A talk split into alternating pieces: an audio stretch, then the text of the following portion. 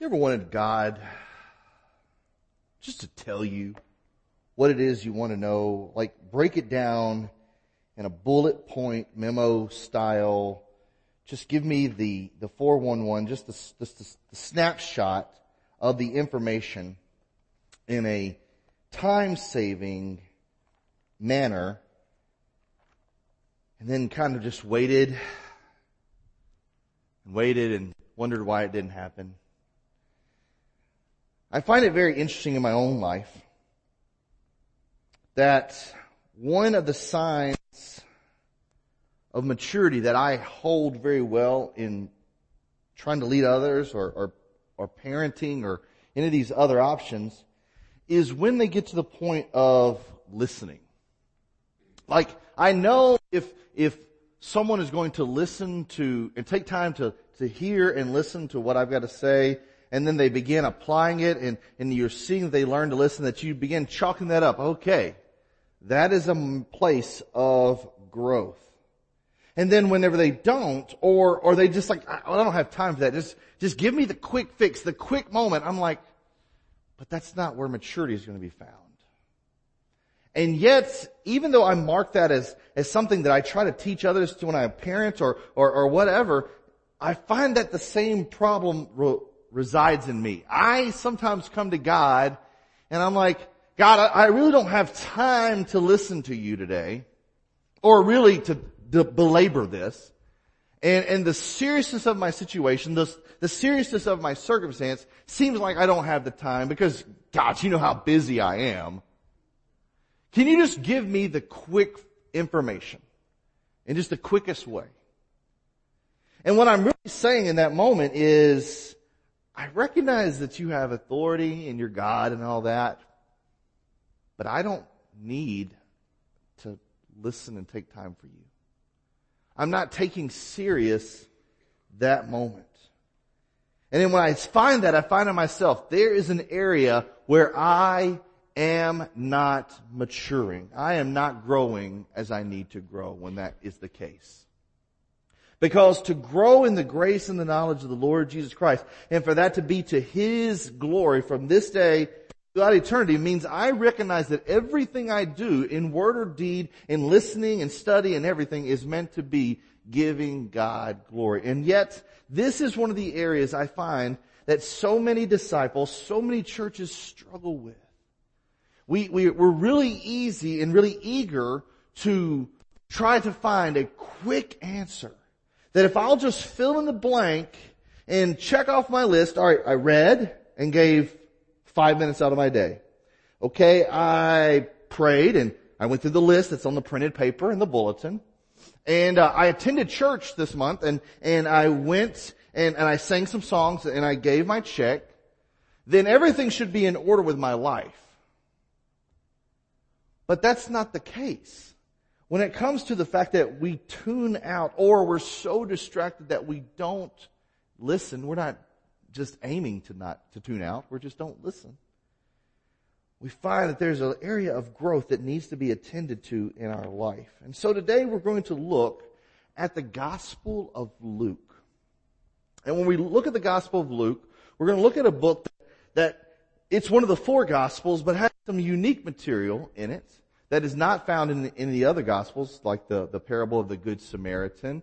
Um, we, we see that material. But today we're going to look at a, a passage that is captured in the book of Luke, it's captured in the book of Mark, it's captured in the book of Matthew, and yet so many times we can read it, and, and I'm put, picking this out, and feeling glad to pick this out because it's so easy to say, I've heard this message before, I've heard this parable before, I've heard this story before, and so easily find ourselves, I don't really have to listen that well because I already know it.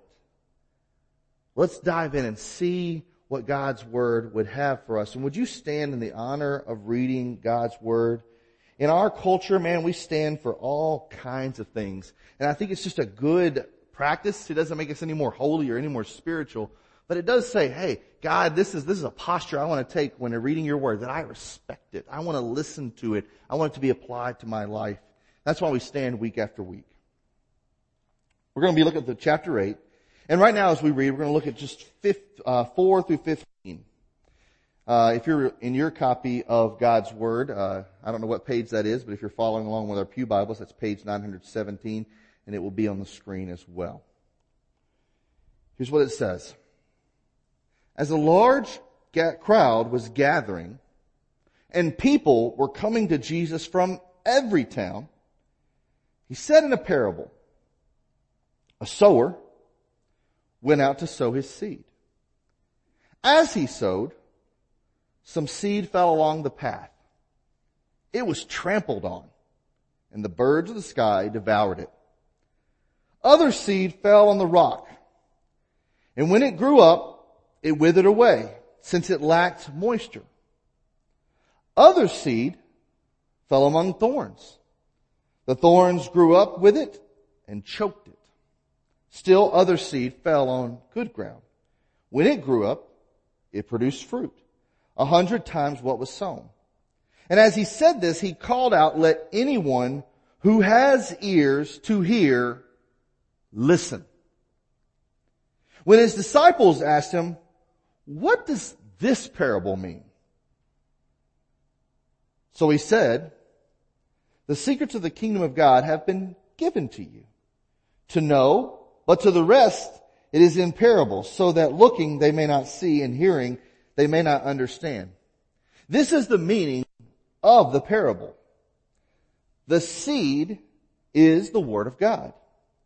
The seed along the path are those who have heard and then the devil comes and takes away the word from their hearts so that they may not believe and be saved. And the seed on the rock are those who, when they hear, receive the word with joy. Having no root, these believe for a while and fall away in a time of testing. As for the seed that fell among the thorns, these are the ones who, when they have heard, go on their way and are choked with the worries, riches, and pleasures of life and produce no mature fruit.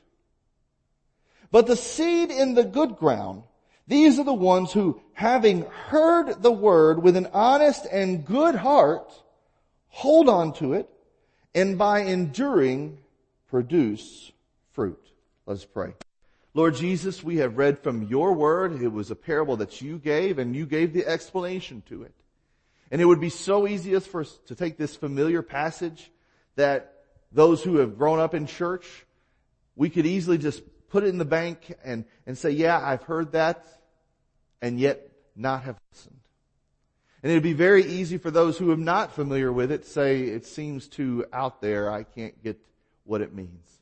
So Lord, I am praying today that those who have ears would hear and listen, and that you would provide the ability for our hearts to receive what you have planted for it to grow. In Jesus' name.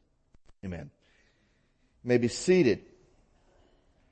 So we're looking at the book of Luke, uh, a gospel, one of the four gospels found in the New Testament.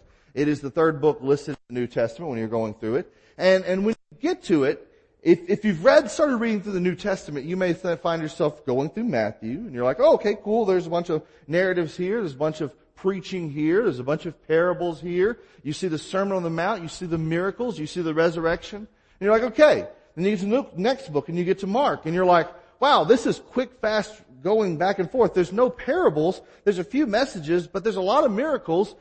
And you may say, but I think I read those in the book of Matthew. And then you get to the book of Luke and you're like, okay, this seems very familiar. Why is it that there's three, four books of the Bible and they keep saying some of the same things? Well, they're not saying exactly the same things. These are eyewitness accounts, investigative reporting that was going on in that day to record the history of what's going on. But it's very important for us to see that all of the Bible is useful to us, is profitable to us. All of it is the Word of God. And just because we may have read something in one gospel does not mean it's not important when it's reported in another. But we can see a lot of meaning that's given here. The book of Luke, he gives a lot of time to what was happening in Jesus' early life, what was happening in Jesus' teaching life. There are more parables in the book of Luke than any other book of the Gospels, uh, um, of the New Testament. And, and it focuses in on, on what these mean. It shows us how Jesus was a person that carried these messages to people of all walks of life, all cultures, people that were not exactly like him, how he showed his kindness and served them. It tells us a little bit more about some of the activities that happened after Jesus' resurrection. But here Luke captures one of the times that Jesus told this parable. Now here's the thing. You understand, sometimes we're looking and saying, it seems like Jesus told this parable here in this book and he told this parable there in another book. Well, here's the thing. Jesus would go from village to village and village, and sometimes the message he carried was the same message he preached in another village. It didn't mean it was any less or more holy. It just meant that it became routine for them to hear the words over and over and over again to these lessons that were very applicable. And this one in particular. Because this one, while many of the other parables had just the story, and the circumstance where Jesus told the story, the parable of the sower, Jesus takes time and we see the explanation spelled out completely, showing us the meaning and showing us the application. But when we get here, we still need to say, what is it that I need to learn? What is it I need to hear as I'm looking at this parable, as I'm looking at this chapter of the book of Luke? Well, here in particular, we see Jesus talking about the receptivity that people have to His Word. There's something unique about how we're defined by our receptivity to God's Word. I mean, have you ever thought about that? That your relationship with Jesus is defined by your receptivity to Jesus' words. It's defined by it. Now you may say, well, that doesn't seem fair. I thought my relationship with Jesus was defined about that time when I went to vacation Bible school and, and the, the, the pastor or the teacher or, or the leader shared with me the gospel and, and I prayed and, and received and believed in Jesus and, and my relationship with Jesus is defined by that, right? No, your position with Jesus is, is defined by that moment whenever you received Him by faith. That is true. Your salvation is defined there, but your relationship, your ongoing walk with Jesus is absolutely defined more than anything else by your receptivity to His Word. You may say, how do you know that? Well, I can tell you that there are believers that are very active in a lot of things they do. They serve well. They give faithfully. They pray uh, with regularity. But yet struggle so much because they don't have adequate time spending in God's Word. And yet there are believers that may not have all those other things going for them. But they're spending time in God's words that you can see an ongoing growth that is a result of spending time in God's, in, in God's word. You see, we sometimes think that I've got to take all the expected and very good applications of the faith and try to get all of them at perfection all at once. When what God's Word has said is it is the Word that when it's planted, and it's planted in good soil, that that is what produces all the other fruit. That it's not all these other things, it's the Word being planted in good soil. So that's why we have to go back and say, this is the mark of what grows a disciple. The apostle Paul, when he was talking about the faith, he, he said this, he said that faith comes by hearing and hearing by the word of Christ. Now, whenever he was talking about this, he was telling the people that this is how we receive salvation is when the word of Christ comes to us and we hear it and we receive it and that births faith in us. So wouldn't it make sense for us to say that which births faith in us, hearing God's word first and foremost, should take precedent over everything else in our life. It should make sense to us that that's what started it. It's what will sustain it. That we hear the Lord and we spend time with Him. So what are some lessons that we can learn right here in the book of Luke?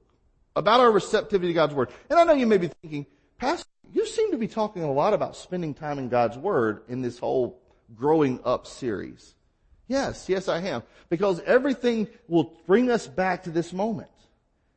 Because this is what Jesus has said. It's that receptivity that defines our relationship with Him. So what does it tell us? First, it tells us that we need to be a hearer of God's Word. We need to be a hearer. Jesus said, let everyone who has ears hear, listen. That it is His goal for everyone that has ears to be able to hear.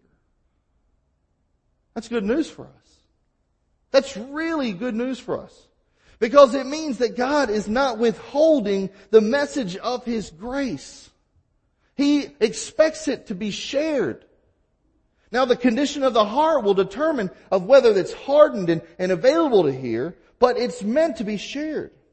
And the good news is, is that's what's exactly going on in this moment. When you read the beginning of, of chapter 8, it says he was traveling from one town and village to another, preaching and telling the good news of the kingdom. And the twelve were with him. And also some women had been with him. Some of these were healed of their evil spirits and sicknesses. Some of these were people of, of great status. Some of these served in great homes. And they were supporting them from their possessions. They were supporting the apostles. They were supporting Jesus. Jesus who had nowhere to lay his head. Nowhere that he called his own physical home. But yet he carried the message. And so here's a lesson we need to learn. If we're going to be a hearer of God's word, we need to understand this. Those who hear the word must also share the word. If it is Jesus' desire that everyone who has hear, ears to hear and listen, those who have first heard should also be those who first speak and say, I want to carry you back to what God's word has said. It has changed my life. We must also see that God calls everyone to hear the word. Think about it. All the categories, as we would label them, of mankind are put in these this parable of the four souls, soils. Souls, that could be, if you heard souls, that could be well too. But in that parable, those who God has spoken the message to, and yet it is trampled down and taken away by the enemy, lost. Those who seem to hear the word, but when the troubles of the flesh come against them, it dissipates, lost. They want to believe, but they want to follow the flesh. Some would say they're saved, and maybe they are. But it says it goes away, it withers and dies. Then there's those that, that are growing, but everything else is choking it out. The, the ways of this world, the, the, the things that entice us, the distractions, it's choking the life that's meant to happen. And then there's those that are planted faithfully and growing. Four categories that really define all of the people we'll ever meet are there. And God has said that the sower, when he went out, he didn't say, oh, let me pick this back up that fell along the path. Oh, that fell among some rocks. Let me get that seed back and take it to somewhere else that'll be good. Oh, those weeds, ah, I don't want it there. Let me, let me get this seed and this plant and take somewhere. He allows it faithfully to fall everywhere. Why? Because the sower takes the seed, which Jesus explains is the Word of God, and it goes everywhere. God has called everyone to hear the Word. Now whether some receive it or not, that's a different question, but everyone is meant to hear it. Another lesson that we see is the more that we hear, the, the more that we receive from it. The more that we hear from God's Word, the more that we receive from it. You see, we are meant to take what we have and, and, and it be such a declaration of our life that it makes a difference around us that it defines who we are, that it changes, that it's not concealed. The rest of chapter 8 explains what happens when the Word and, and the relationship with Jesus comes alive in the faith, in the life of a believer. That they become a light that is meant to be displayed. And it says those that, that take that Word, says we take care how you listen. Verse 18. For whoever has, more will be given to him. And whoever does not have, even what he thinks he has will be taken away from him. When we receive it and it's planted and it's faithful, it, it, it provides more and blessing and, and, and life and vitality. But when we take it and hide it, even that withers. It begins defining our relationships. When we listen and trust and obey the word, our loyalty is shifted. There's a really puzzling passage that comes in the book of Luke chapter 8. It's after Jesus is teaching this message.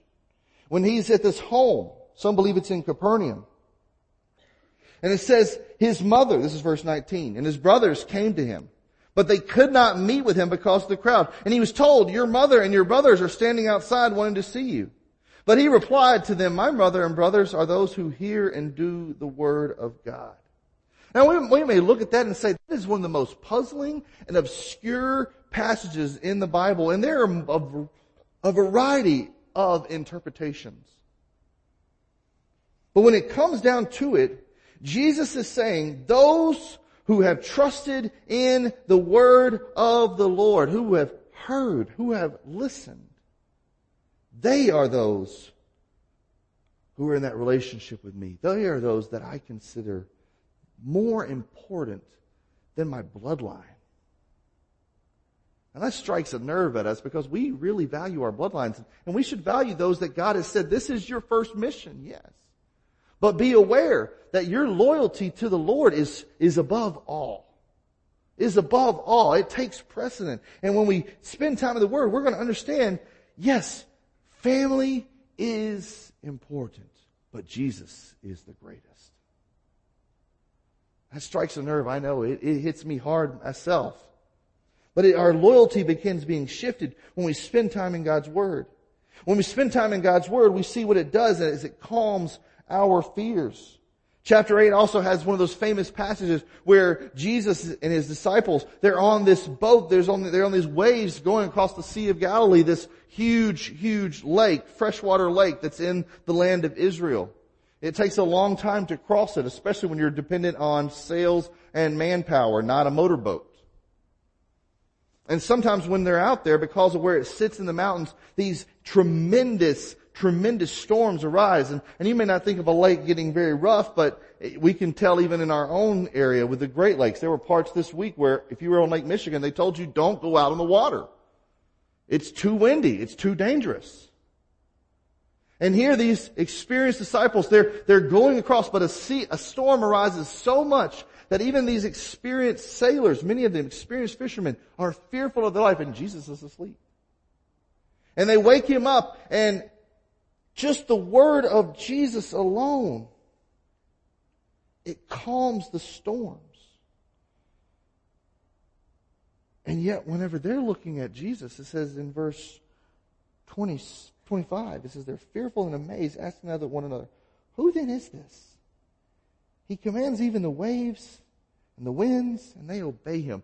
We begin seeing that not even nature itself, not even the, the fearful things that we, we are terrified of, are outdone or overcome by the word and the power that is found in Jesus. That's some peace there. And then we see Jesus taking his love, His care, His word that holds power, not only to calming nature, but to condemning the demonic and to restoring the infirmed and sick. And you see two, three major miracles that happen in verses 26 through 56.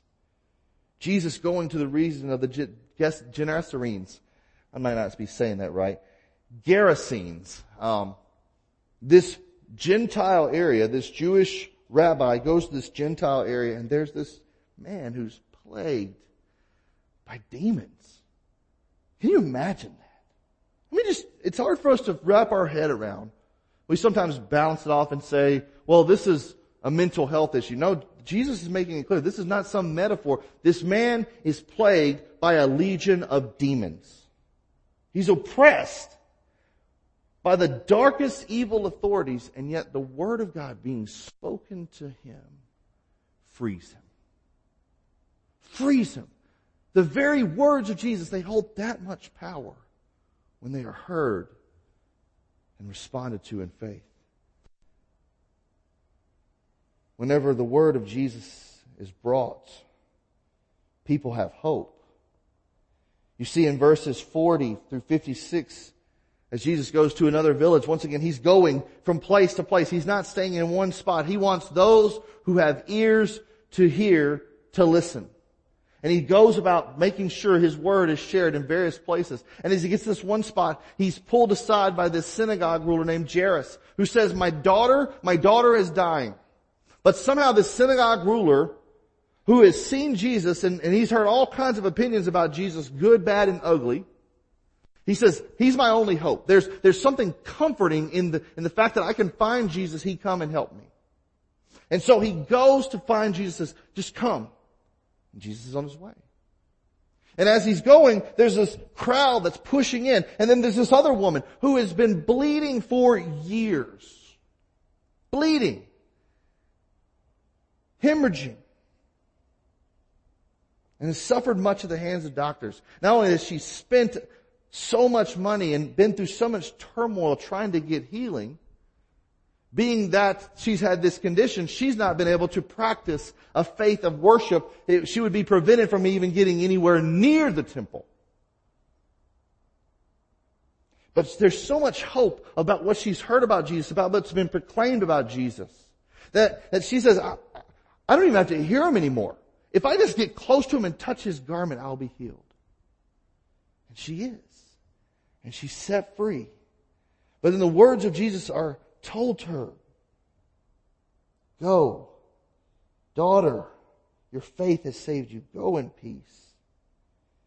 And then they come to this house where there's the daughter who has been sick, and now the words came that she's dead. Surely that's it. There, there's nothing that can be done. Dead is dead, right? And yet the word of Jesus has the power to give new life physically in this moment. We know this to be true spiritually. The Bible says that all of us had sinned and we were, we were dead in our trespasses. And yet God calls us to life. So when we see miracles of Lazarus or we see miracles of raising of this daughter, we need to understand that the word of Jesus has the power to bring life where there was nothing but death. This is why we must be a hearer of God's word because there is so much power and freedom in it. And when we trust in the word that has been given to us, our relationship with God and that receptivity, it begins to grow and mature and flourish. But make no mistake, being just a hearer is not the main point. We must be a believer of God's word. We must be not only a hearer, but a believer. The Bible makes clear that we cannot believe apart from God. That this act of belief, this act of faith is, is a gift of God's grace to us. Nothing can we account to our credit that we were good enough, we were smart enough, or doggone it, God loved us enough that, that we can say, I did it on my own. That even faith itself is a gift of God. When Jesus is quoting, what do these parables mean? And, and, and, and, and, and explaining it to his disciples as they're curious. Why do you talk like this? Why, why are your stories like this, Jesus? Jesus quotes from the book of Isaiah, chapter 6. Now, I love Isaiah chapter 6. I think it's incredible. Verses 1 through 8 in the year that King Uzziah died, I found myself amongst the temple and I saw the glory of the Lord and he filled the temple. And there were angels, cherubim, all around him and they were crying, holy, holy, holy is the Lord God Almighty. And when their voices spoke, the temple threshold shook. Awesome, right? And then I said, woe is me, this is the prophet Isaiah, for I am a man of, of unclean lips and I live among an, a people of unclean lips. And there was a cherubim who went down to the altar and scooped up one of the coals and, and touched my lips. He says, behold, this has made you clean. And then I heard the voice of the Lord saying, whom shall I send? And I said, here I am, send me. You may have heard that passage before. You may have heard that teaching before about Isaiah's calling. But then it comes to verse 9. And we, many sermons cut off on this, this point. Because the Bible does command Isaiah to go and to faithfully preach that which he calls Isaiah to preach. But he makes the warning that he will go and there will be people that though they see, though they look, they will not see. Though they hear, they may not understand. And this is a part of my purpose. We don't like that. That strikes too hard at the core because we feel like I've got to do something, I've got to accomplish something, or that why would God limit? Because God wants to make it clear that every act of His grace is just that. It's an act of His grace. It's not anything that we were, could ever do apart from us, I mean apart from His good to us. And yet because of His love to us, because of His Word being proclaimed to us and our hearts being torn open and pierced and awakened to what God has done, there's a life that's born, there's a faith that's given. And we are saved. And yet, when we do not believe, it's still a sin because the Word has been spoken, yet we have not heard. The Bible gives us this warning that we must be a believer in God's Word and we also must not reject it. How do I know that? You look at verses 34 through 39 in, in the book of Luke chapter 8. There was this account, once again, of Jesus going to the region of the Gerasenes and casting out these demons. And here's the thing. There were witnesses to this moment. They saw God's power on display. It says, when the men who tended them saw what had happened, they ran off and reported it to the town in the countryside, and the people went out to see what had happened. And they came to Jesus and found the man the demons, found the man the demons had departed from sitting at Jesus' feet and dressed in his right mind and they were afraid. Meanwhile, the eyewitnesses reported to them how the demon possessed man was delivered. The eyewitnesses. Then all the people of the Gerasene region asked him, Jesus, to leave them because they were gripped by great fear. And so getting in the boat, he returned.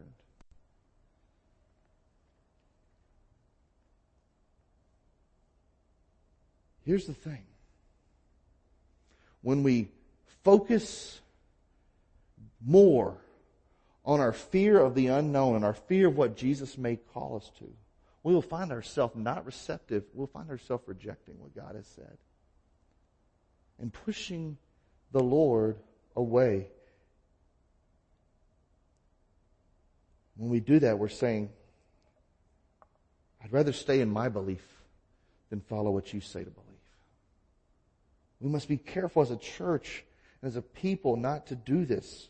We must be careful to share the word faithfully and help people understand that God is greater than our fears. And even our faith in Him. It can make us well.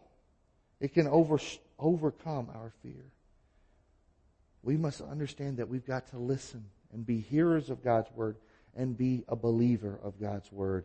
And lastly, we must be a doer of God's word.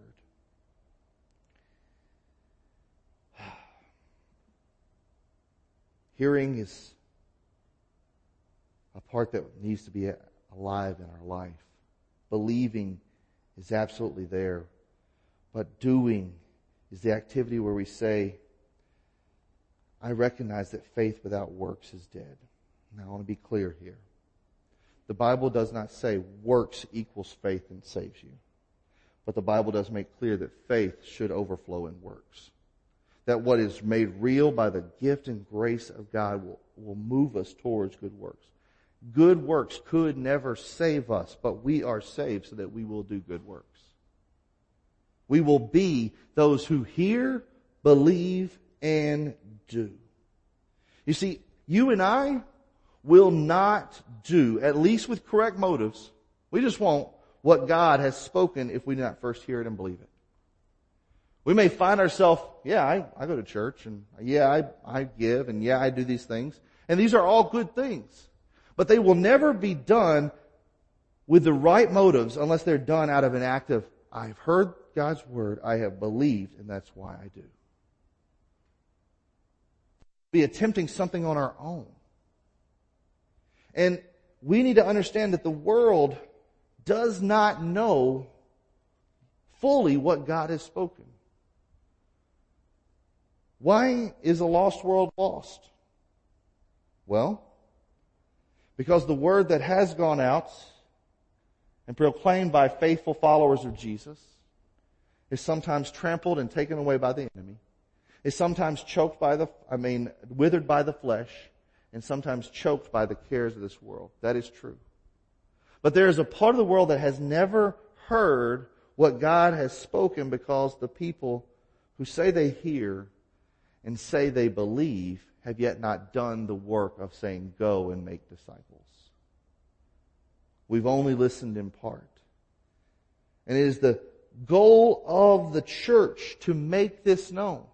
The book of Ephesians says that was, that the church is God's manifest, His, His proven and provided instrument to make known God's message.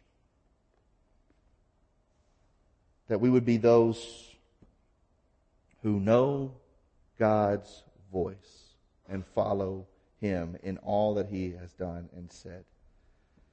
Now you may say, Pastor, okay, I get it. I need to be a hearer. And that hearing needs to lead to belief. And that belief needs to lead to action. That hearing the word of the Lord is where faith comes from. It bursts that belief. But it must not be stopped at that belief. And I cannot grow stagnant. I must be a person that does what God has said. But I, but you may be sitting there and say, I honestly find it difficult to be a receptive listener. When I, when I open this, I feel like I'm just the person with the holding it on my head, trying to hear it. All I'm hearing is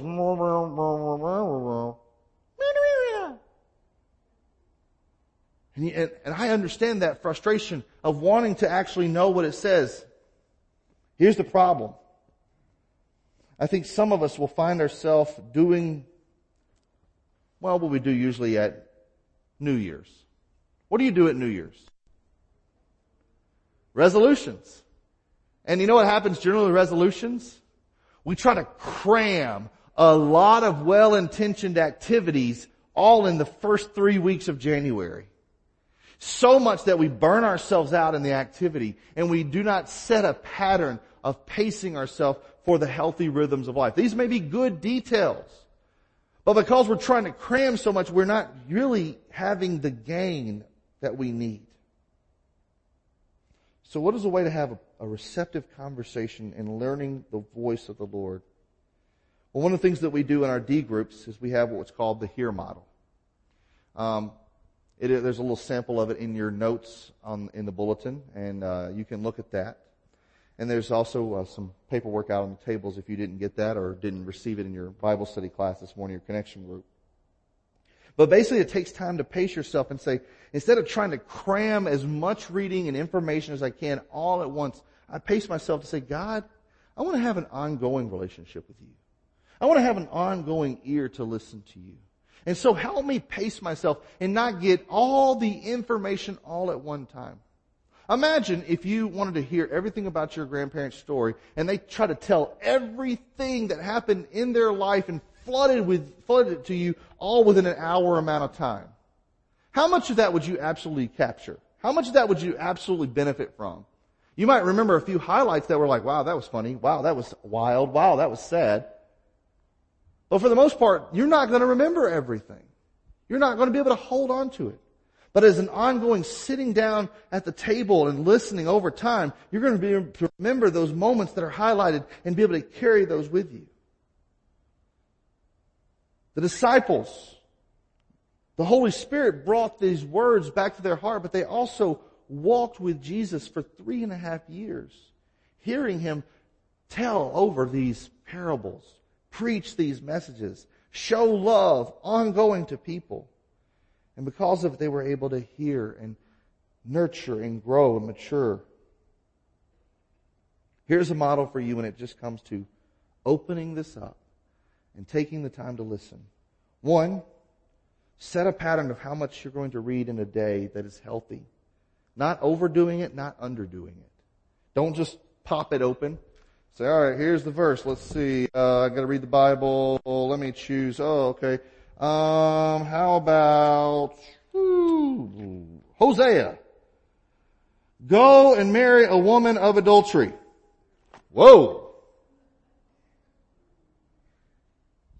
What is the Lord telling you to do? That ain't it. And that's the polite way. That's the polite fair phrase of Hosea, by the way. Take time. If you need help finding a, a pattern, get it. I can help you with that. We can help you. We want to help you as a church. But then spend time saying, okay, highlight what you're reading the passage of scripture where you're at. Keep a record of it. And then give a little description. And then start looking for the explanation of why it was written and what was originally going on and who it was to. These questions we talk about with the Bible. You may say, well, I don't know how to find that. Well, we want to help you provide the tools. I can show you study Bibles that if, if you want to purchase, I can show you what those look like that are great tools. And then began looking after you've highlighted and spent time reading and seeing the explanation then begin asking the question and maybe writing it down.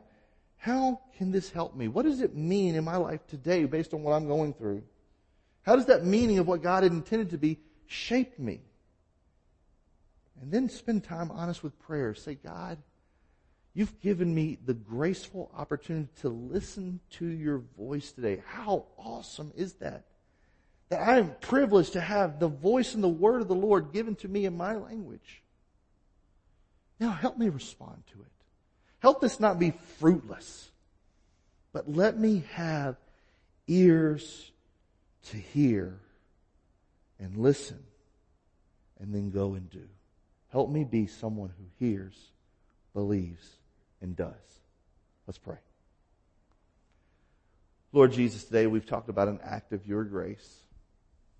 And I can't think of a greater act of your grace than what you did to restore us to you that you, a holy God, would see the, the sinfulness of man and yet send yourself to go to the cross to die in our place. And that you have made this good news known to us so that we in faith could be awakened and respond to your grace. We have our eternity changed and our life transformed. That is the news, the message that we can hear and know believe and respond to that we call the gospel. But God, I'm thankful also that while that is the greatest of all good news, you have also not left us alone. You've said that you will be with us always. And in being with us, Lord, help us hear your word. Help us believe in what you have said. Help us do what you have commanded.